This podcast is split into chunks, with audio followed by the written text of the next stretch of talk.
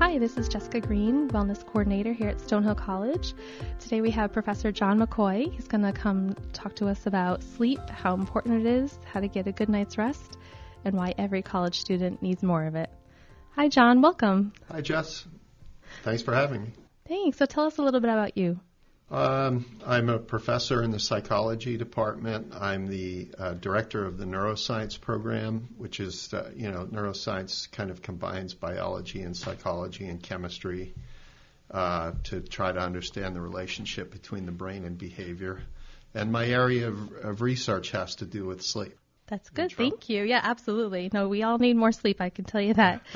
um, so, tell me a little bit about why do you think sleep is so important? Why do we why do we need a good amount of it? Well, you know, it's it's interesting. Um, you know, I think we all have uh, a sense of, you know, if I ask someone why why do you sleep, they'll usually say, you know, well, because it restores me, or it's refreshing, or you know, I feel better, and and that's true. You know, we we all feel that way, but um, you know, as as scientists, we need to, it, you know, we need to have something that's measurable. And so, for many years, it was difficult. You know, we all we had that sense that something is being restored. You know, when we get a good night's sleep, we feel refreshed and restored. But but what is it that is being restored? And and um, you know, it's only been in re- more recent years that um, you know scientists have actually been able to measure and uh, study physical restoration and repair in the brain, as well as cognitive restoration and repair in the brain. So, for example, um, you know, some of the things that are being restored when we sleep would involve, um, uh, let me say that when we're, when we're awake all day, uh, we're we're using more energy, we're we're moving around, we're thinking, um, we're generating free radicals, which, uh, for those who haven't had chemistry since high school, is uh, you know an atom or group of atoms that uh, has an unpaired electron that will react uh, readily with tissue in the in the brain or in the body.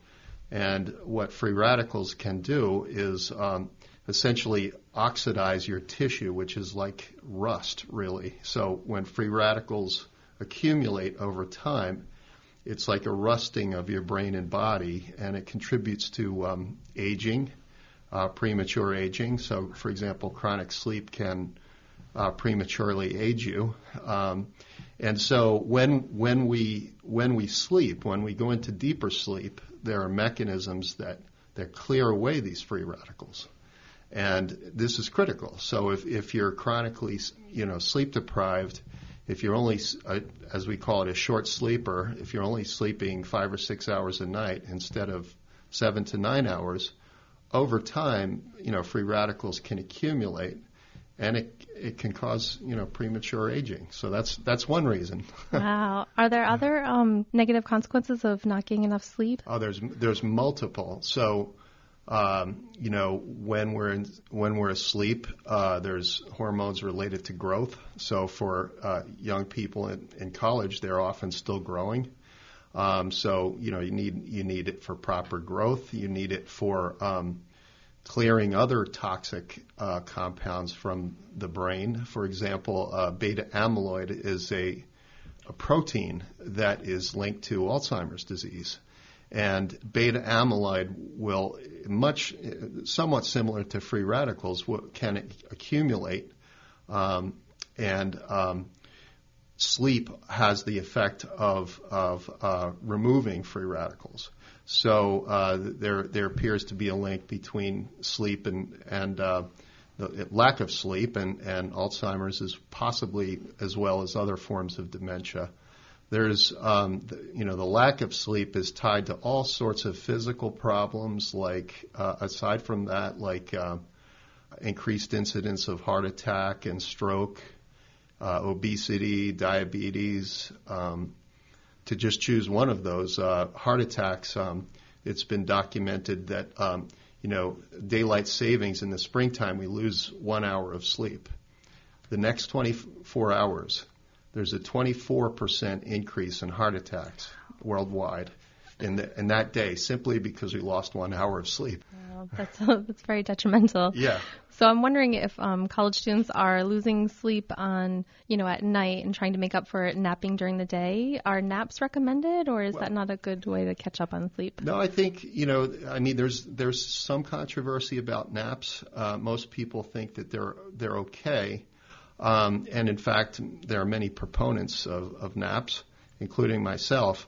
I think the main thing is that though that y naps should be held to um, 15 to maybe 25 minutes at most, and um, if if your body is requiring more than a 15 20 minute nap then that tells me that you're probably not getting a good night's sleep at nighttime and also if you if you do nap beyond that take a 90 minute nap or something like that you wake up and you feel often feel worse than you did when you you know you're you're you're really asleep now because your brain in your brain there's a gland called the pineal gland that is secreting melatonin and it when we're in d- deeper sleep and it's sort of fooling your body into thinking that it's nighttime. And so now you're in this kind of nighttime mode. And so you don't want to take a real long nap because that's going to put you into that nighttime mode. But if you take a shorter one, as they, you know, power naps as they call it, there's many people who, I love to get one. I, I can't do it often, but on the weekends, as long as you keep it short, you know. Yeah. And if you keep it short and you still feel tired, then to me that tells me you're probably not getting enough sleep at nighttime.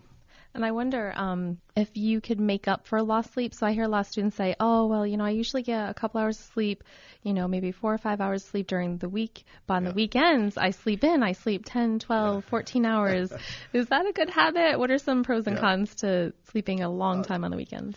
You know, I and I, I will say that I was similar to most college students as well, and uh, of course I didn't know all the things that I know now about sleep, and so what we call this is uh, sleep debt, and I think many or most of our students uh, understand the financial concept of debt. So now this the sleep analogy is that you know if you're only sleeping four, five, six hours a night, you're accumulating sleep debt. you you need to get it back. You need to pay back that sleep. And then what happens is the student student will sleep in on Saturday and Sunday morning.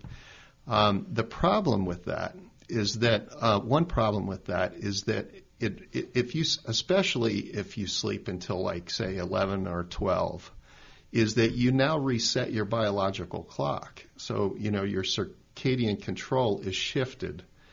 And let's say you have an early morning class on Monday morning and you slept in till 11 or 12 on Saturday and Sunday well, you're not you're not going to get to sleep until three o'clock in the morning on on Sunday night, and you know that's one problem associated. It's much better to try. I, you know, I always say try because you know who whose sleep is perfect. Not certainly not mine. I have occasional insomnia. Uh, I have stress, just like every everyone has anxiety and various things we have to worry about.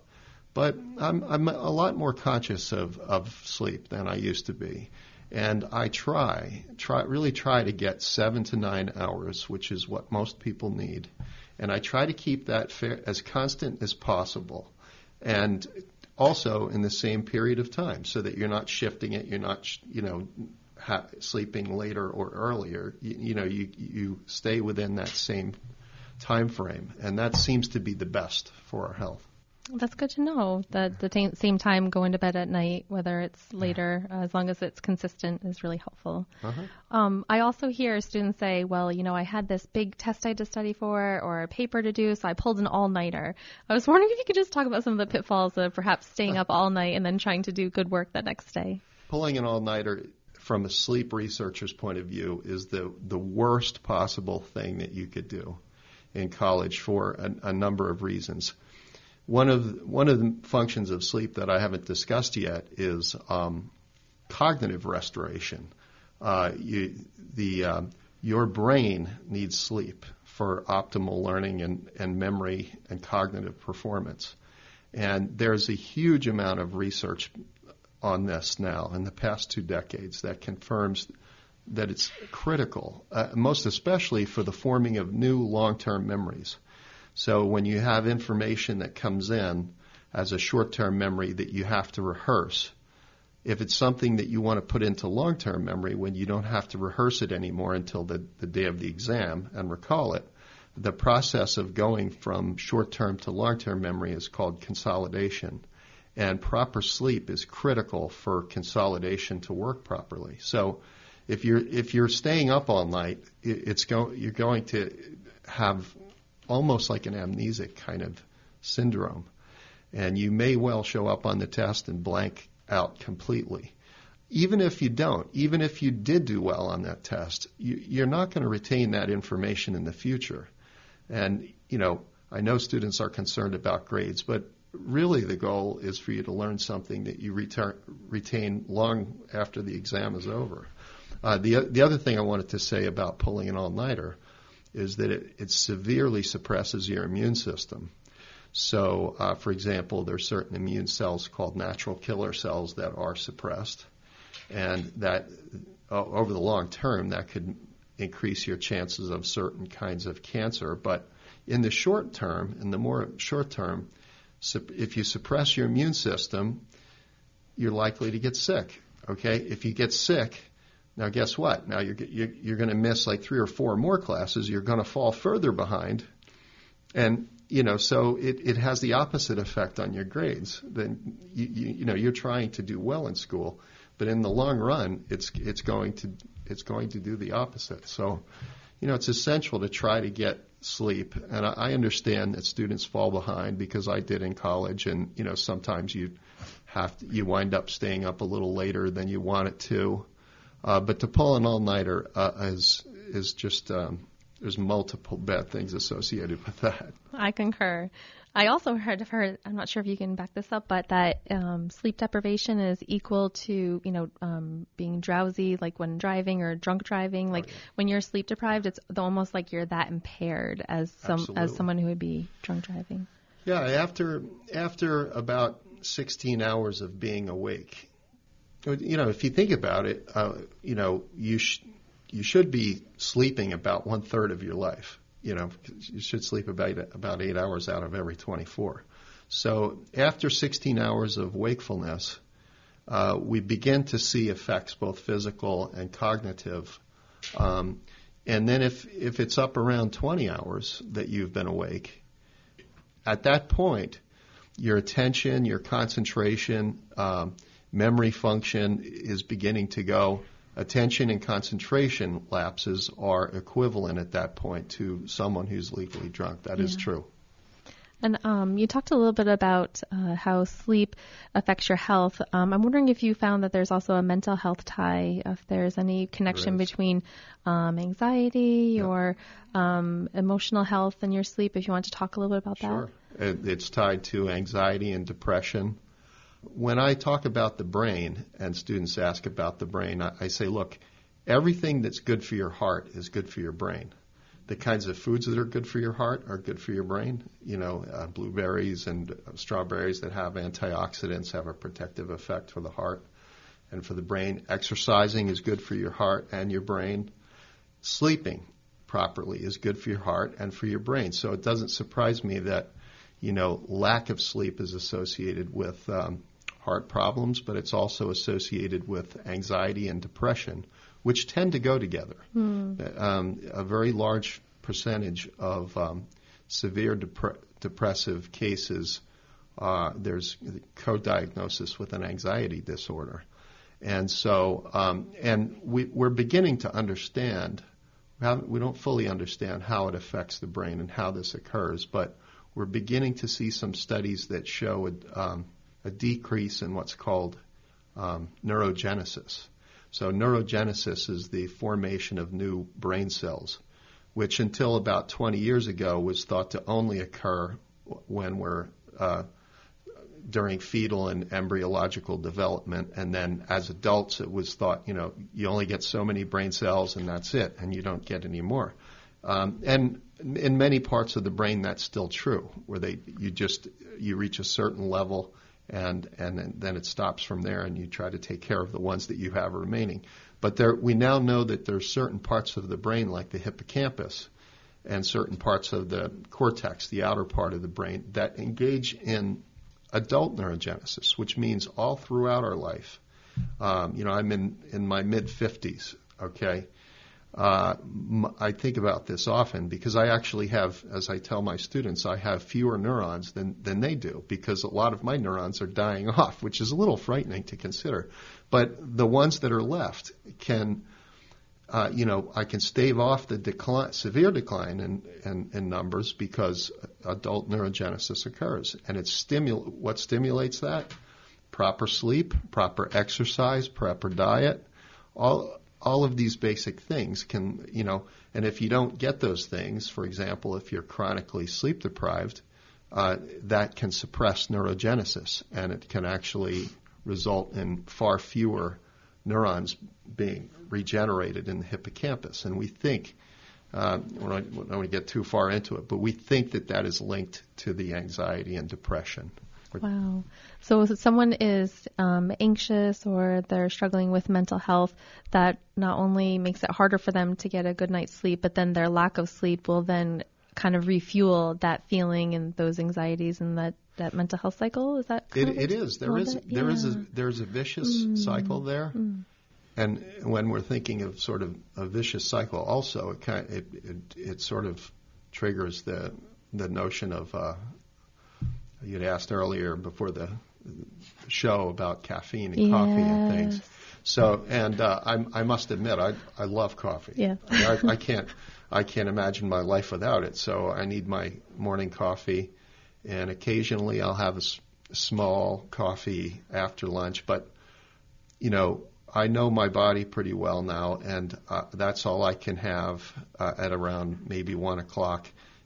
Any any after that in the later afternoon or at nighttime, if I have caffeinated beverages, it will impair my sleep.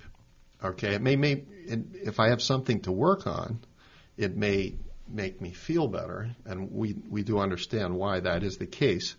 Um, why it wakes you up, why it can contribute to your concentration and so forth. But you pay a price for that. And the price that you pay is that when you come down from it, you have excess, you have what's called uh, residual hypersomnolence or sleepiness, at, including um, changes in emotional lability, which is a fancy wor- way of saying you feel grumpy, uh, or you know your your your moods you have mood swings. The following day you don't feel very good, so and you're very very tired. So what do people do to try to stave off the tiredness? Drink more caffeine. exactly. And so there's there's this vicious cycle where you're chasing your tail constantly. This is not good also, you know, so I've also heard um, alcohol can impair a night a good night's sleep. It affects your ability to get into REM cycle. Is that correct? It's somewhat, and it also, um, you know, uh, I think I remember one of my grandparents who used to, you know, this old uh, wives' tale about, you know, I'll just have a little little nip of bourbon or whatever, and that'll put you down. Um, you know, the thing with alcohol is not a, an, an effective hypnotic, which is, you know, sleeping medication, because although it may put you down to sleep quickly, it actually induces what's called, often induces maintenance insomnia, which is occurs a lot in older people and also in people who drink. So it's like, you know, you fall asleep quicker, but then you wake up in the middle of the night and you can't get back to sleep. Mm-hmm. So, you know, al- alcohol does does uh, alter your sleep patterns in ways that are that are not good for you either. Something to think about on a college campus if that occurs, especially if it's on a week a weekly basis, right? We're thinking about sure. habits that we're developing and how can we practice good sleep hygiene, and if our habits are something that we're doing that are negatively affecting us, and we're doing on a on a weekly basis, monthly Yeah. basis, that goes to affect us long term. Absolutely. Do you have any tips about getting a good night's sleep or how to Sure. um, have good sleep hygiene? Sure. Um, you know, th- one of the things, you know, from a historical perspective, one might argue that sleep hasn't been no, quote normal uh, since the invention of the light bulb.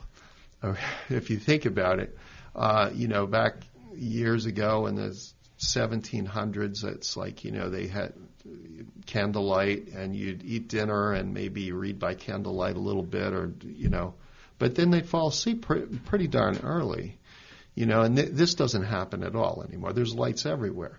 Uh, but now to complicate matters um, what I mean, and and there's no going back. I mean, here we sit in the middle of technology everywhere, and all students have laptops. They have you know smartphones. They have all sorts of different computers. You know, laptops. The blue the blue light really alters and impairs your sleep terribly. So. I would say, you know, what you want to do, and it's hard to do because a lot of students take these devices with them to bed, is to never do that. You, you, you need to train yourself to, that the bed is for sleeping, okay?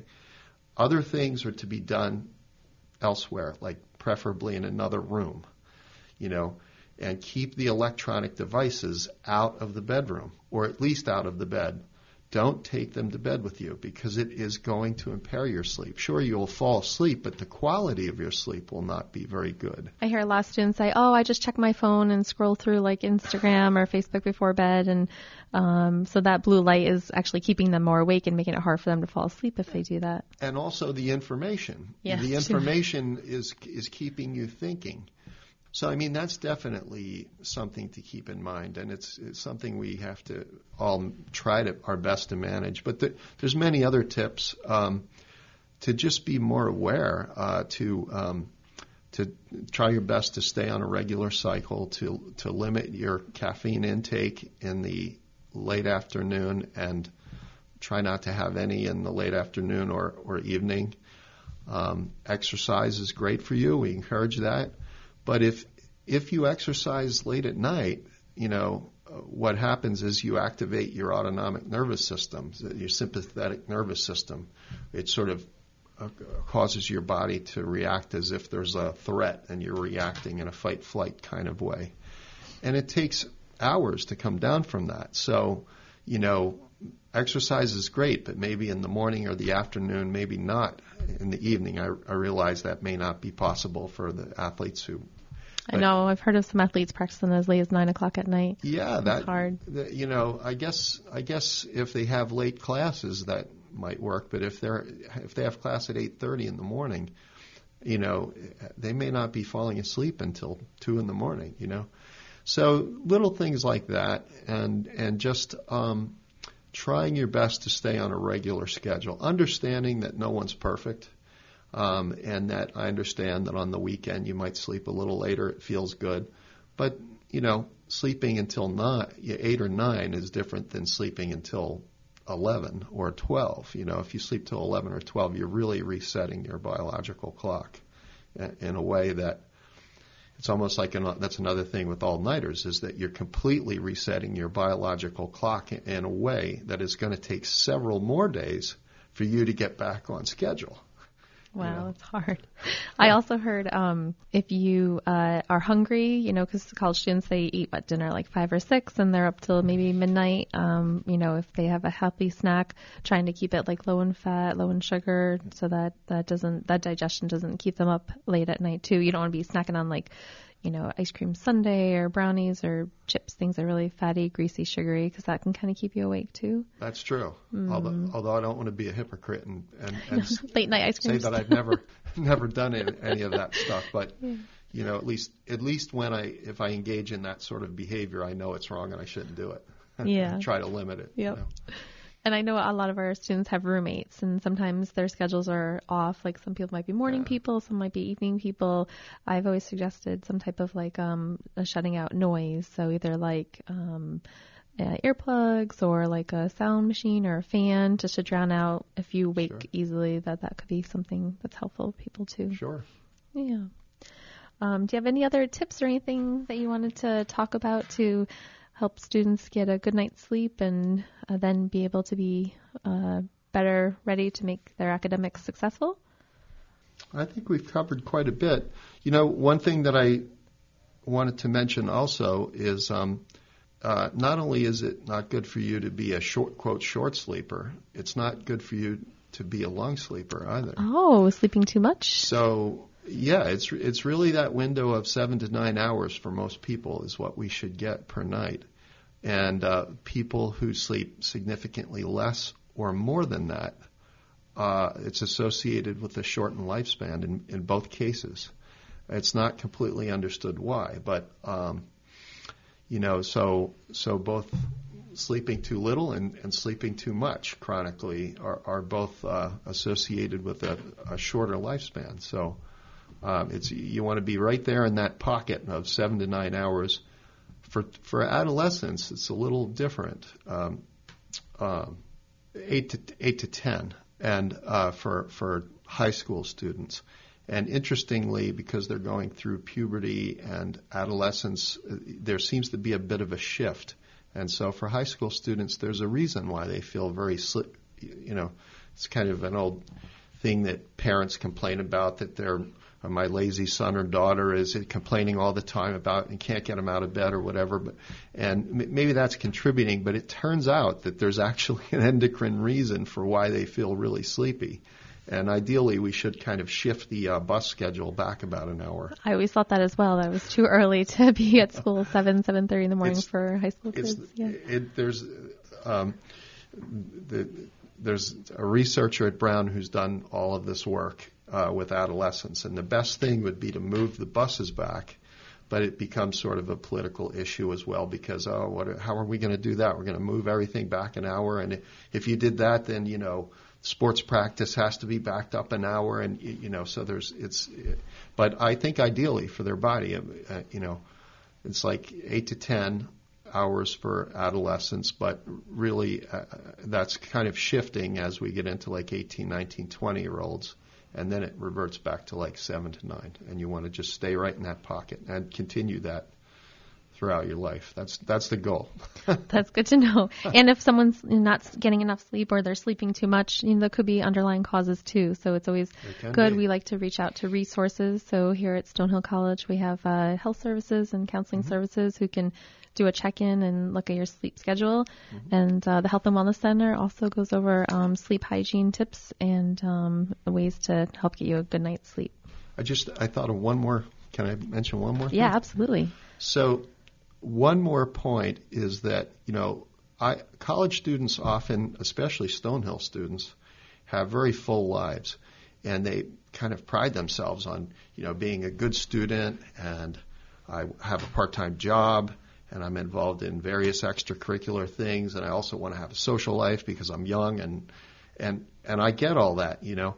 And then what they'll do, not just Stonehill students, but all college students, is they'll uh, they'll engage in what we refer to as sleep fragmentation. That is, catch a couple hours of sleep here and a few more hours of sleep there, and you know hopefully it'll all add up to say seven hours per night. But it turns out that um, fragmenting your sleep uh, results in sleep that is not as high quality sleep. And so you might not get enough uh, delta wave activity, which is the slow wave activity that is correlated with um, co- being cognitively refreshed and, and doing well and, and, and concentration and understanding and so forth.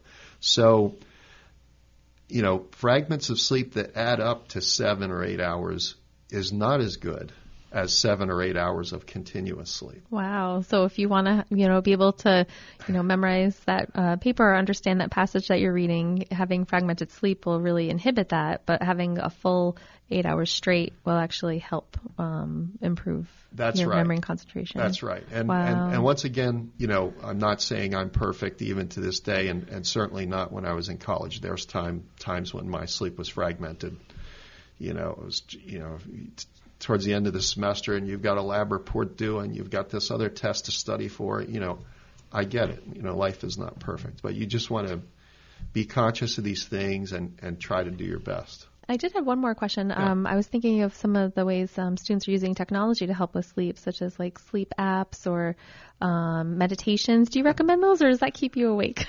well, you know, it, th- this is this is an area that that my students usually know more about the, yeah. you know, the, where they sort of, oh, well, let me show you this. And, and uh, you know, it's, I think us uh, older folks, we, we're a little slower on the, on the draw, but I, I find it very interesting. I mean, for example, we used to have to, to test sleep waves. We, EEG wave patterns, we used to have to bring someone into the sleep lab for several nights. And, you know, it's not your normal bedroom, so you're kind of you know you kind of don't like it at first and it takes a night or two to sort of adjust. And but now they now they're you're able to do that on your on your uh, smartphone and you're able to, now the EEG readings are not quite as accurate.